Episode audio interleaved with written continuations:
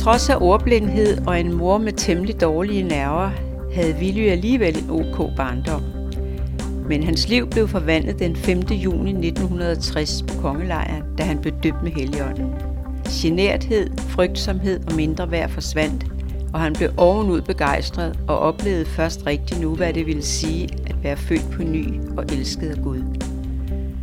I Skagen oplevede Willy et dramatisk venskab med 20-40 narkomaner. Senere blev hans hus i Aalborg hver onsdag aften invaderet af vejens teenager til spisning og samling om Bibelen. I dag glæder han sig over et spændende fællesskab med en stor gruppe indvandrere i Hvidovre. Ville Kær, 76 år, forhenværende præst, otte børn, hvoraf den ene er i himlen. Produceret af Kirsten og Bjørn Hansen for Københavns Frikirke.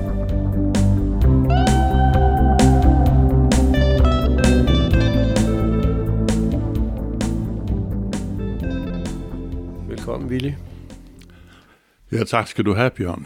Vi har jo faktisk kendt hinanden i stort set siden jeg kom ind i kirken i, ja, det var nytårsaften 1970. Jeg ved ikke, om du var med i kongelejren dengang. Jo, det var jeg. Øh, og et dejligt bekendtskab igennem årene, Bjørn. Jamen, det er rigtigt. Det har været, du, har, du har en skøn humor, øh, og, øh, og ja, også været spændende og, øh, at, høre, at høre dine historier. Så jeg glæder mig til, at vi skal lave det her interview. Vi kunne begynde med, at du fortæller lidt om din barndom. Jamen, det vil jeg godt. Øh, jeg er ægte københavner med K. Inden fra Nørrebro, Magnusgade hed den. Og øh, der nåede jeg lige at blive født, og det var så lige efter bomberne var holdt op med at vælte ned over byen København. Så øh, alt det kan jeg jo så ikke huske ret meget af. Boede der kun et halvt år, og så rykkede jeg sammen med min far, mor og søster, Kirsten, ud til øh, Husum, hvor de havde købt et, et øh, mindre øh, hus. Øh, det havde været sådan lidt vanskeligt for dem, altså sådan at komme i gang, fordi øh, penge havde de ingen af. Og øh, i det hele taget at få en lejlighed kunne de heller ikke. Det lykkedes dem så at omveje og, og få en lille ja, vanskelig lejlighed, sådan, at have børn i i hvert fald. Men øh, vi slog os ned der i Husum, Karlslundevej hed det. Så jeg vil ikke sige, at barndom var det letteste for mig. Øh, jeg, jeg havde mange personlige problemer som barn. Det var sådan, at min mor, hun havde ret dårlige nerver. Og det betød, at det faktisk var en meget utryg barndom, jeg fik. Øh, og især mærkede jeg, da jeg skulle til at gå i skole, fordi at, øh, ja, jeg var åbenbart ikke den letteste lille dreng. Så øh, det var jo med skæld ud og skæld ud, også lige inden jeg skulle i skole. Så det var jeg jo ikke sådan styrket til at gå i skole på det grundlag. Men øh, det, alligevel så blev det til en dejlig barndom, synes jeg alligevel. Skolen var heller ikke det letteste for mig. Jeg var ordblind, og det var ikke noget, man gjorde noget ved dengang. Og det lammede jo samtlige øh, fag i skolen. Så jeg havde faktisk fem meget øh, svære, besværlige, kedsommelige år i, i skolen. Jeg kunne godt lide frikvartererne. Der udfoldede jeg mig bedst, og havde sådan set mange gode venner i det, men det var jo så ikke øh, det, jeg gik i skole for. Ja, og så, ja, så gik årene bare, og jeg øh, var glad for, da tiden kom, at komme i søndagsskole. Det var så min mor, der var sød til at, at sætte det i gang, så min søster og jeg, vi kom i søndagsskole, og det havde vi det fint nok med, selvom jeg synes, at søndagsskolen kunne være nok så kedelig. Også fordi, at vi blev sat til, at vi skulle læse tekster fra et teksthæfte. Og hvis der var noget, jeg ikke brød mig om, så var det at læse. Og det havde jo sin årsag, som jeg allerede har fortalt. Men jeg kom igennem de ting, og så derefter, så skete der meget spændende ting i mit liv. Meget spændende. Ja, men øh, hvordan blev du født på ny? Jamen, for ikke at tage øh, for meget tid i det, så tror jeg gerne vil slå det sammen med, øh, jeg havde en heligåndens oplevelse, som var meget stærkt. Og jeg vil næsten sige, at den forbindelse, jeg kendte jo godt til det, der bliver født på ny. Det har jeg da sådan forstået mig frem til. Men sådan virkelig at tro på, at jeg var født på ny, elskede Gud, en ny skabning. Det var egentlig talt først, jeg blev døbt med Helligånden, som vi omtaler og kender det fra skriften. Jeg var på en lejr, som kirken havde, Apostol Kirke havde, øh, der hed Kongelejren. Og deroppe var der et pinsestævne. Det var den 5. juni 1960. Og jeg kommer aldrig til at glemme den dag. Og som ved så mange andre af møderne var der en åndens tilstedeværelse. Helligånden virkede kraftigt med. Og øh, der var der var meget lovsang, der var meget øh, tak, øh, fri bøn i menigheden, og, og, og sådan noget, det, det var helt almindeligt dengang. Øh, så ved et af de her møder på, på lejren, så oplevede jeg Guds ånd faldt på mig, også på andre. Vi, var, vi lå fremme til forbøn og indvielse på, på knæ forrest i kirken, og øh, ved den lejlighed, så oplevede jeg i den grad, at Guds ånd kom over mig. Så stærkt, så ja, jeg var lige ved at sige, at jeg ikke kunne styre mig selv. I hvert fald blev jeg dybt, dybt begejstret. Virkelig, virkelig begejstret. Jeg var faktisk meget, meget generet. Øh, øh, det, det havde jeg så fra min barndom, hvor jeg var generet og frygtsom og Ja, og, og det som fyldt med mindre værd og alt det, som en dreng kan have, hvis han vokser op utryg. Og, øh, men der, da jeg blev døbt med heligånden, så skete der en fantastisk frigørelse i min, mit sind og min måde at tænke på. Jeg blev så meget et nyt menneske, og jeg kunne ikke holde min mund, så jeg måtte tale i tunger, og, og normalt var jeg meget stilfærdig, i hvert fald dengang, men det var jeg ikke ved, ved det her møde her. Jeg råbte i nye tunger. Jeg kunne ikke lade være. Jeg kunne simpelthen ikke lade være. Så kom der en af kirkens ældste og spurgte mig, øh, om ikke jeg synes, det var en god idé, hvis jeg gik op og bad til Gud i skoven. Og jeg sagde til ham, nej, det synes jeg ikke. Her er dejligt at være. så jeg blev der, og skulle have det hele med. Og den dag blev et vendepunkt i mit liv, for resten af mit liv.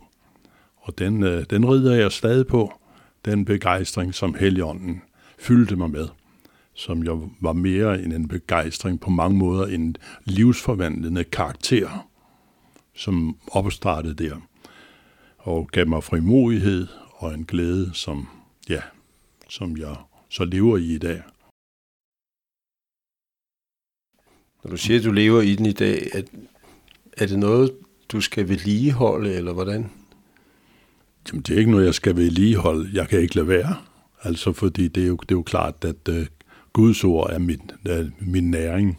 Så dagligt læser jeg naturligvis i Bibelen og, og beder det også til Gud, søger ham. Øh, jeg vandrer i skoven, har Gud med, eller retter jeg, øh, jeg er med ham. Og jeg før i tiden, da jeg cyklede meget, så, var han, så sad han med på stangen der. Og altså, det var et meget personligt nærvær, jeg havde med, med Gud i alle ting. Det oplevede jeg så også i skole og over arbejdsplads. Jeg blev elektriker og elektrikerlærling i Vanget. Og øh, der kan jeg også huske, at, øh, at det, var, det var sammen med Jesus hver eneste dag. Jeg vil ikke sige, at jeg var helt fanatisk, men jeg var meget glad i min, min tro på Jesus.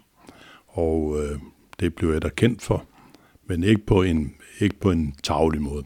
Altså det, jeg kunne mærke, at der var respekt om det, fordi det, det gjorde jeg så mange ting i mit liv, at jeg jo også var, jeg vil sige, jeg var hjælpsom, jeg var hensynsfuld, og jeg var øh, nogle af de ting, som jeg sikkert ikke har været uden, fordi der var jeg så meget, jeg havde så meget behov for, for personlig anerkendelse og, og hvad kan man sige, øh, ja, hvad, hvad man nu kunne have. Men Helion gjorde altså noget så øh, stærkt i mit liv. Så jo, det holder jeg ved lige. Du har været præst i flere byer i Danmark, øh, og også i Aalborg, Apostolsk Kirke i Aalborg. Og der fik du kontakt med en gruppe narkomaner. Jamen, det er rigtigt. Jeg har været præst i flere byer. Det var øh, den første, jeg blev smidt ud i, det var på Bornholm Rønne. Og ellers var det jo så, øh, som du siger, øh, Aalborg og så Helsingør, og så øh, gik jeg så senere hen tilbage til Aalborg, men som freelance. Og øh, det er rigtigt, der har været kæmpe oplevelser alle de steder, hvor jeg har været. Hvor jeg oplevede, at Gud gav det, som jeg af natur ikke havde. Så jeg, jeg oplevede, at han bar mig frem.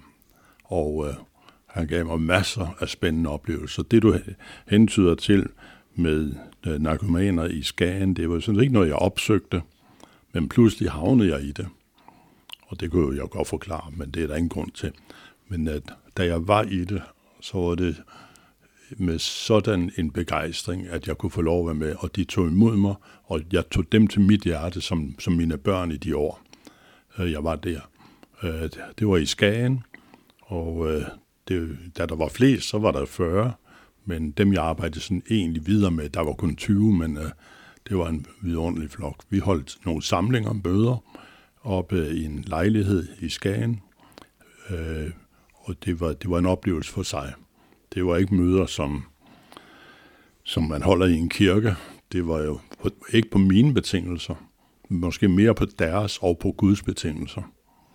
Øh, de her drenge, piger, øh, det var mest drengene, de øh, gjorde jo indbrud på øh, skibene, øh, fiskerbådene, og stjal, hvad der var af, af bedøvelsesmidler der.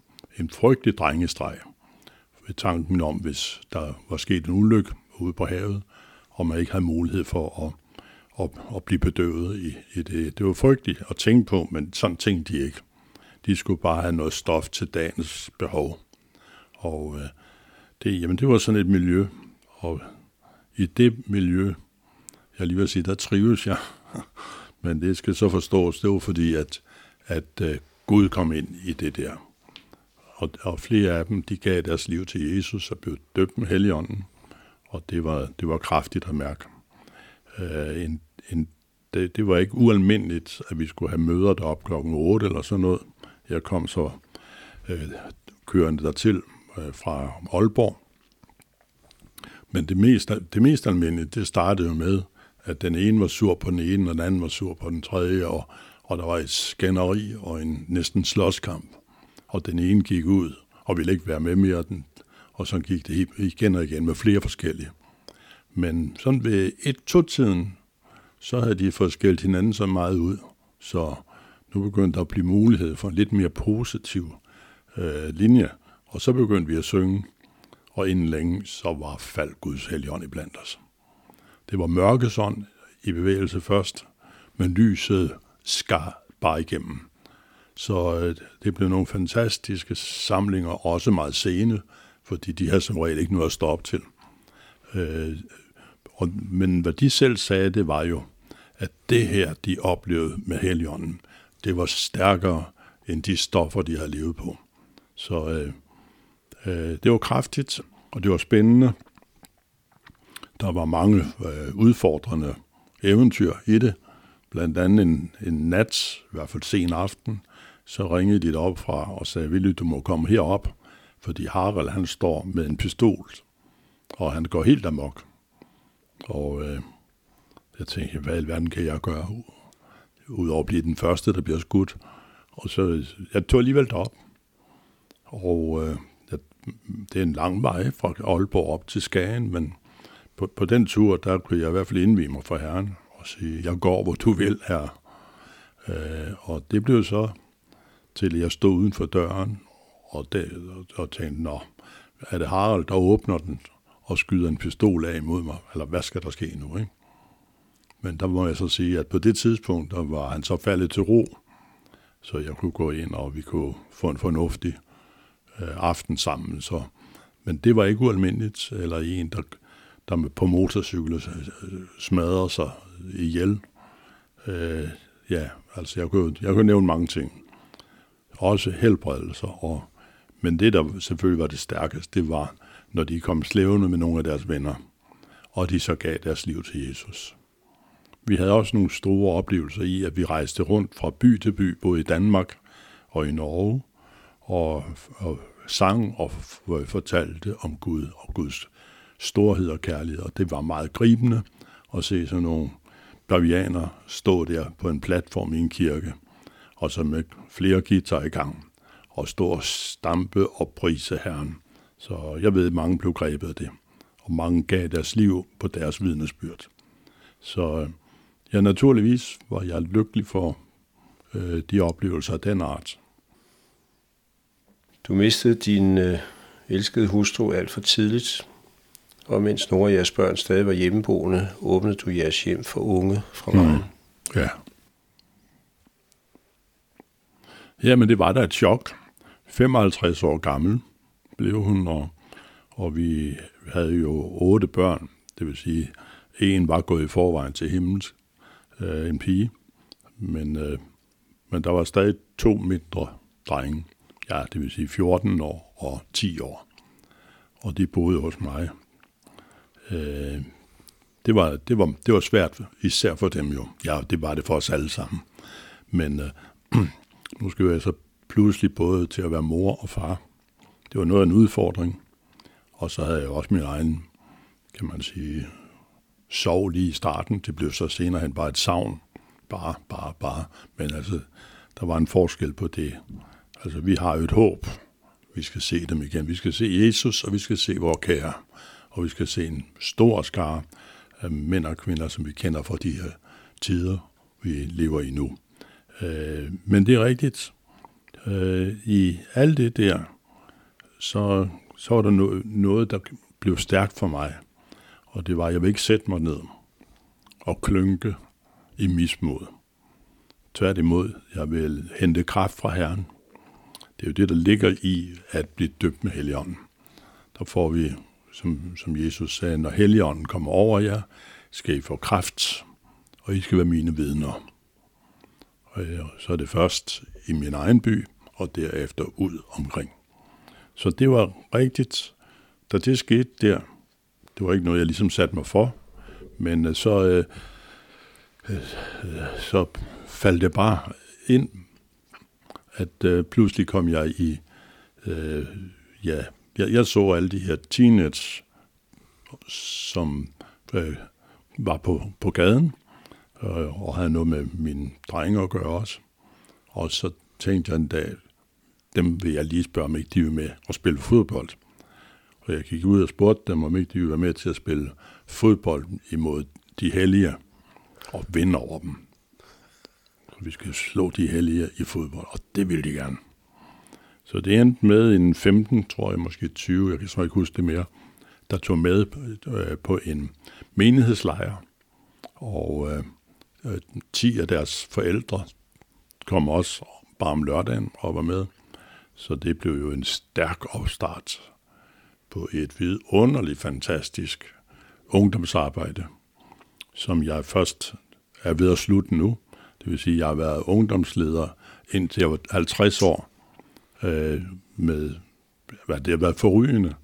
Og energi og kraft og styrke, det har jeg fået alene ved Guds helligånds kraft. Så øh, jeg kan jo fortælle mange spændende ting om, om hvordan de samlinger, vi holdt bagefter, og de rejser, vi tog til Polen og andre steder. Ja. Øh, men, ja, giv nogle praktiske øh, eksempler med nogle af drengene.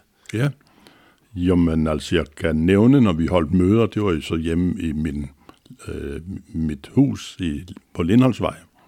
Så når jeg så satte mig i min dybe sofa, eller lænestol var det, og de så sad der rundt omkring. Og øh, jeg åbnede Bibelen, og så begyndte vi at læse og, og snakke om det på en måde, som de kunne være med på. Og igennem sådan nogle samlinger, dem var der jo hver onsdag. Først havde jeg serveret mad til dem, og så satte vi os ind, og så havde vi det her, og så havde de selvfølgelig også sjov og ballade øh, på uden, så det var festligt at være der. Øh, men i de samlinger, der, der, kunne, der var en dag, hvor der var en af dem, der sprang hen over bordet og løb op i baghaven. Og jeg tænkte, hold op, nu har jeg nok såret ham på en eller anden måde. Og det var aldrig min hensigt. Men det er jo klart, når Guds ord bliver nævnt, og Helligånden er til stede, så, så er der noget, der brydes i et hvert menneske. Der er det lys og mørke, der brydes i et hvert eneste menneske. Og sikkert mange gange i livet. Og det var sådan noget, han stod overfor. Men jeg smuttede så derop, og han sad på en bænk, og jeg satte mig ved siden af ham først helt stille, afventede, hvad, hvad det ligesom bærer skulle. Og øh, så åbnede det sig, og vi begyndte at samtale lidt. Og så græd han. Sådan en teenage-dreng på 15 år, der sidder og græder. Og det var simpelthen fordi, han havde oplevet, øh, at Herren kaldte på ham. Og der kunne vi så bede til Jesus sammen. Og ved en anden lejlighed, hvor en af de unge, det var helt i starten, øhm, øh, hvor jeg var gået ud for at vaske op. Det er som sagt ikke unge menneskers store nådegave, og meget generet det ikke. Så jeg stod ude i køkkenet og vaskede op, så kom der en, der faktisk kom for første gang til vores samlinger, og han havde så mange spørgsmål. Og øh, ja, dem, øh, dem tog vi så fat på, mens jeg vaskede op, og så øh, midt i det hele, så kunne jeg mærke på ham, at nu var det tid for ham at blive født på ny, til at modtage Jesus. Og så der midt i opvasken, så kunne vi bede sammen om, at Jesus må komme ind i hans liv. Og han kom siden hen til på højskole, og øh, en, en, nogle af de øh, unge der teenage kom på efterskole andre steder. Og øh, det har, det har sådan set været fantastisk dejligt at opleve. At, og det, der er det stærke ved det hele, det er jo, at de unge fra gaden, de var jo ikke vant til kirkeliv. De, de havde måske ikke hørt noget egentligt om, om Jesus. Og det er altså Danmark, jeg snakker om. Unge i vort land, som ikke kender et kuk til det med Jesus. Kun fra en konfirmation, eller fra en, en jule øh, gudstjeneste, eller hvad, hvad det nu er. Ikke? Men der, var en, der var en af dem, der var med til din 70-års fødselsdag. Ja, ja. Ja, der var flere af dem. Der var vel 4-5 stykker, ikke? Ja. Og øh, jamen, der var en af dem, og, og ja, han, han, kom, han var netop en, der kom på efterskole, også på højskole, og er i dag meget ivrig i at tjene Jesus. Bor for øjeblikket tilfældigvis i Skagen, vil jeg sige. Og jeg har kontakt med ham, og, og han jeg snakkede med ham for, for et par måneder siden, og han har det bare så godt. Og øh, det var en stor spring for ham, fordi hele familien, jeg vil ikke sige, at de var imod, men de var, lidt til, de var meget tilbageholdende. Så han er den eneste i den familiegruppe endnu, der, der vandrer med Jesus. Men det er så fantastisk at få, få lov at være med i noget, Gud gør. For jeg, jeg vil sige, jeg var sådan set ikke, jeg, jeg var ikke en, der ligesom kunne, kunne gøre noget i det der. Det var Herren, der gjorde det helt og fuldt. Skal vi gå videre til Hvidovre? Det er rigtigt, så flytter vi jo, eller jeg flytter her til Hvidovre, og øh, inden længe så kommer jeg øh, i, eller i kontakt, men øh, beslutter mig for at deltage i et indvandrerprogram. Øh, det er jo sådan, at min datter Priscilla og min søn David, øh, de boede tæt på hinanden med deres hustruer, eller hvad hedder det, med deres ægtefælle. Og i den forbindelse, der havde de så, ja, de har jo set, hvad, hvad der skete i, i vores hjem, så det har nok været med til at inspirere, så de, de var indbydende i deres hjem, og, og der var begyndt at komme nogle indvandrere, plus også nogle danskere, og øh, efterhånden kunne de ikke være der, der var ikke plads nok.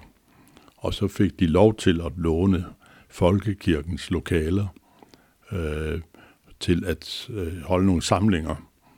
Og øh, der Jamen, det har så kørt i 6-7 år nu, 6 år.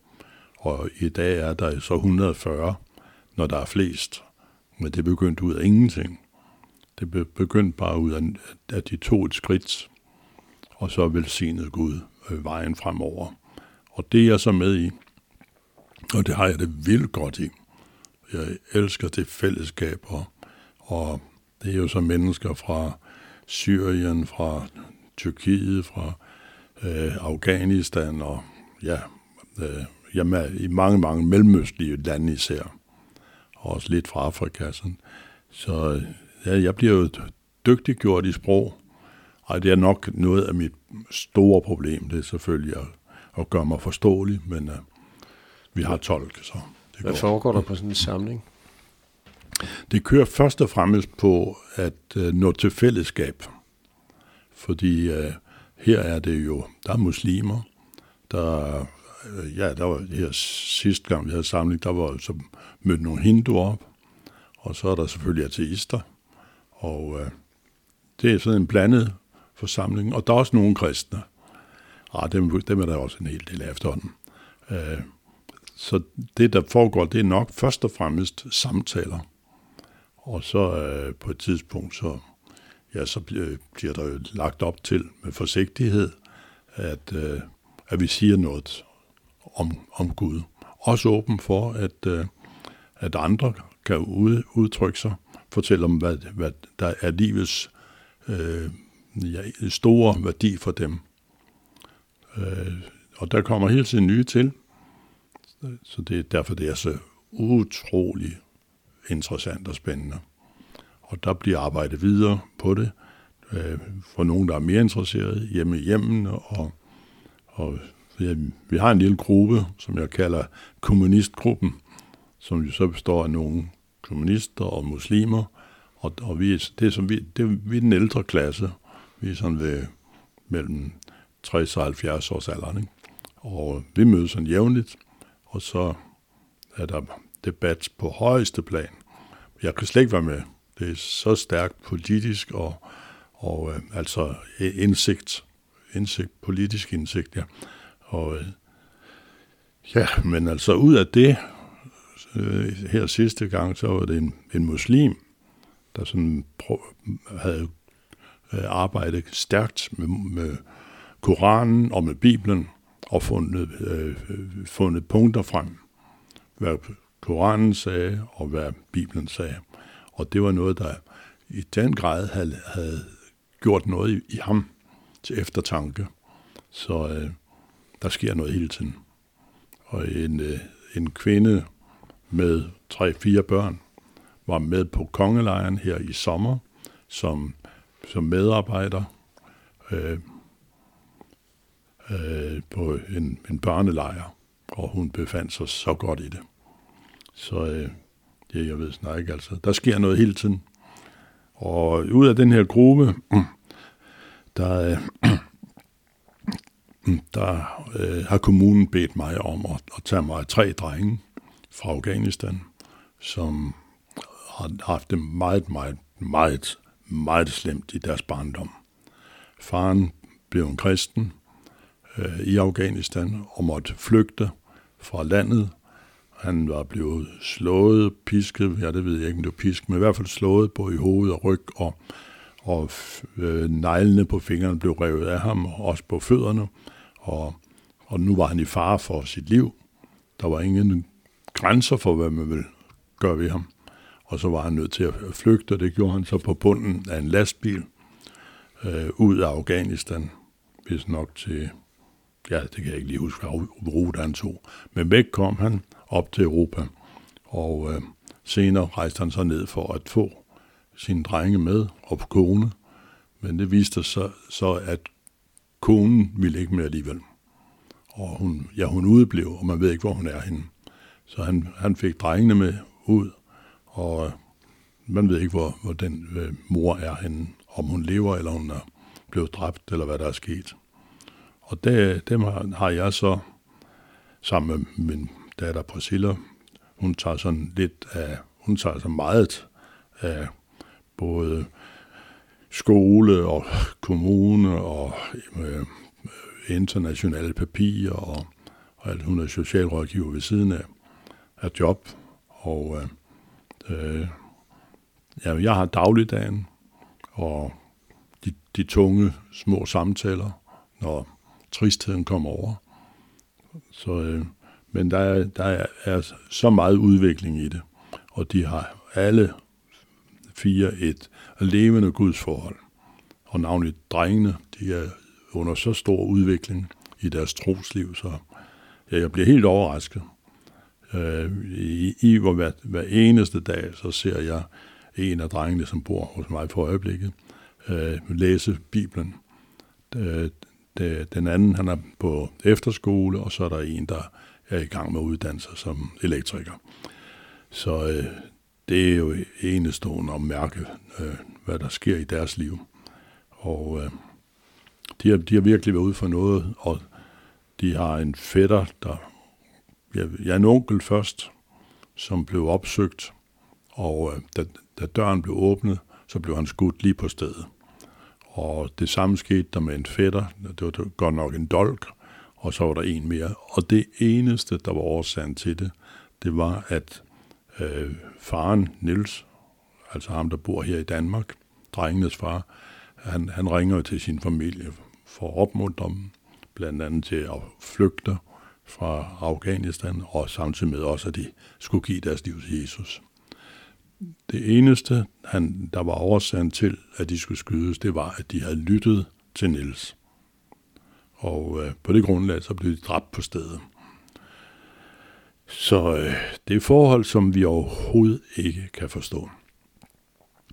Men øh, jeg må sige, at jeg nyder at være sammen med, med, med sådan nogle mennesker, der virkelig øh, sluger alt det, som Gud giver. Hvis jeg ligesom skal afslutte, jeg vil øh, nemlig gerne sige, at øh, Jesus har jo sagt, at vi skal gå ud i alverden. Og den første flok disciple, der står om dem, at de gik alle vegne. De gik ud alle vegne. Og det er sjovt, i min ungdom, der havde jeg et ønske om at rejse ud og være mission, eller missionær, og det blev så ikke lige til noget. Men det er jeg så i dag, i mange forskellige nationer. Men de er kommet til mig på den måde, som jeg har omtalt her. Ikke? Og jeg synes, det er fantastisk vidunderligt at få lov til at gå ud alle vegne. Og det kan vi jo alle sammen få lov til det. Og så deri opleve, at når vi går, så får vi kraft og formodighed. Vi kan godt stå lidt tøvende tilbage og sige, kan jeg det? Våger jeg det? Vil det, vil det ikke svigte for mig? Dur jeg til det? Så har jeg mit liv, igennem mit liv har jeg lært, at jeg skal bare tage det første skridt. Men det er også nødvendigt at tage det første skridt for at opleve, at det med Gud, det virker i dag. At Helligånden kommer os til hjælp i vores svaghed, skrøbelighed. Og øh, så kører det bare. Men det er os, der skal tage det første skridt, og det er der mange, mange forskellige slags skridt i livet. Det er ikke, det er ikke bare at gå ud til jordens ende. Det er, det er skridt i alle mulige sammenhæng i dagliglivet. Vi vil gerne opfordre dig til at dele denne podcast på Facebook og de sociale medier. Der er sikkert nogle i din familie eller af dine venner, som har brug for at høre, at Helligånden er bedre end stoffer, og at Jesus overvandt mørket.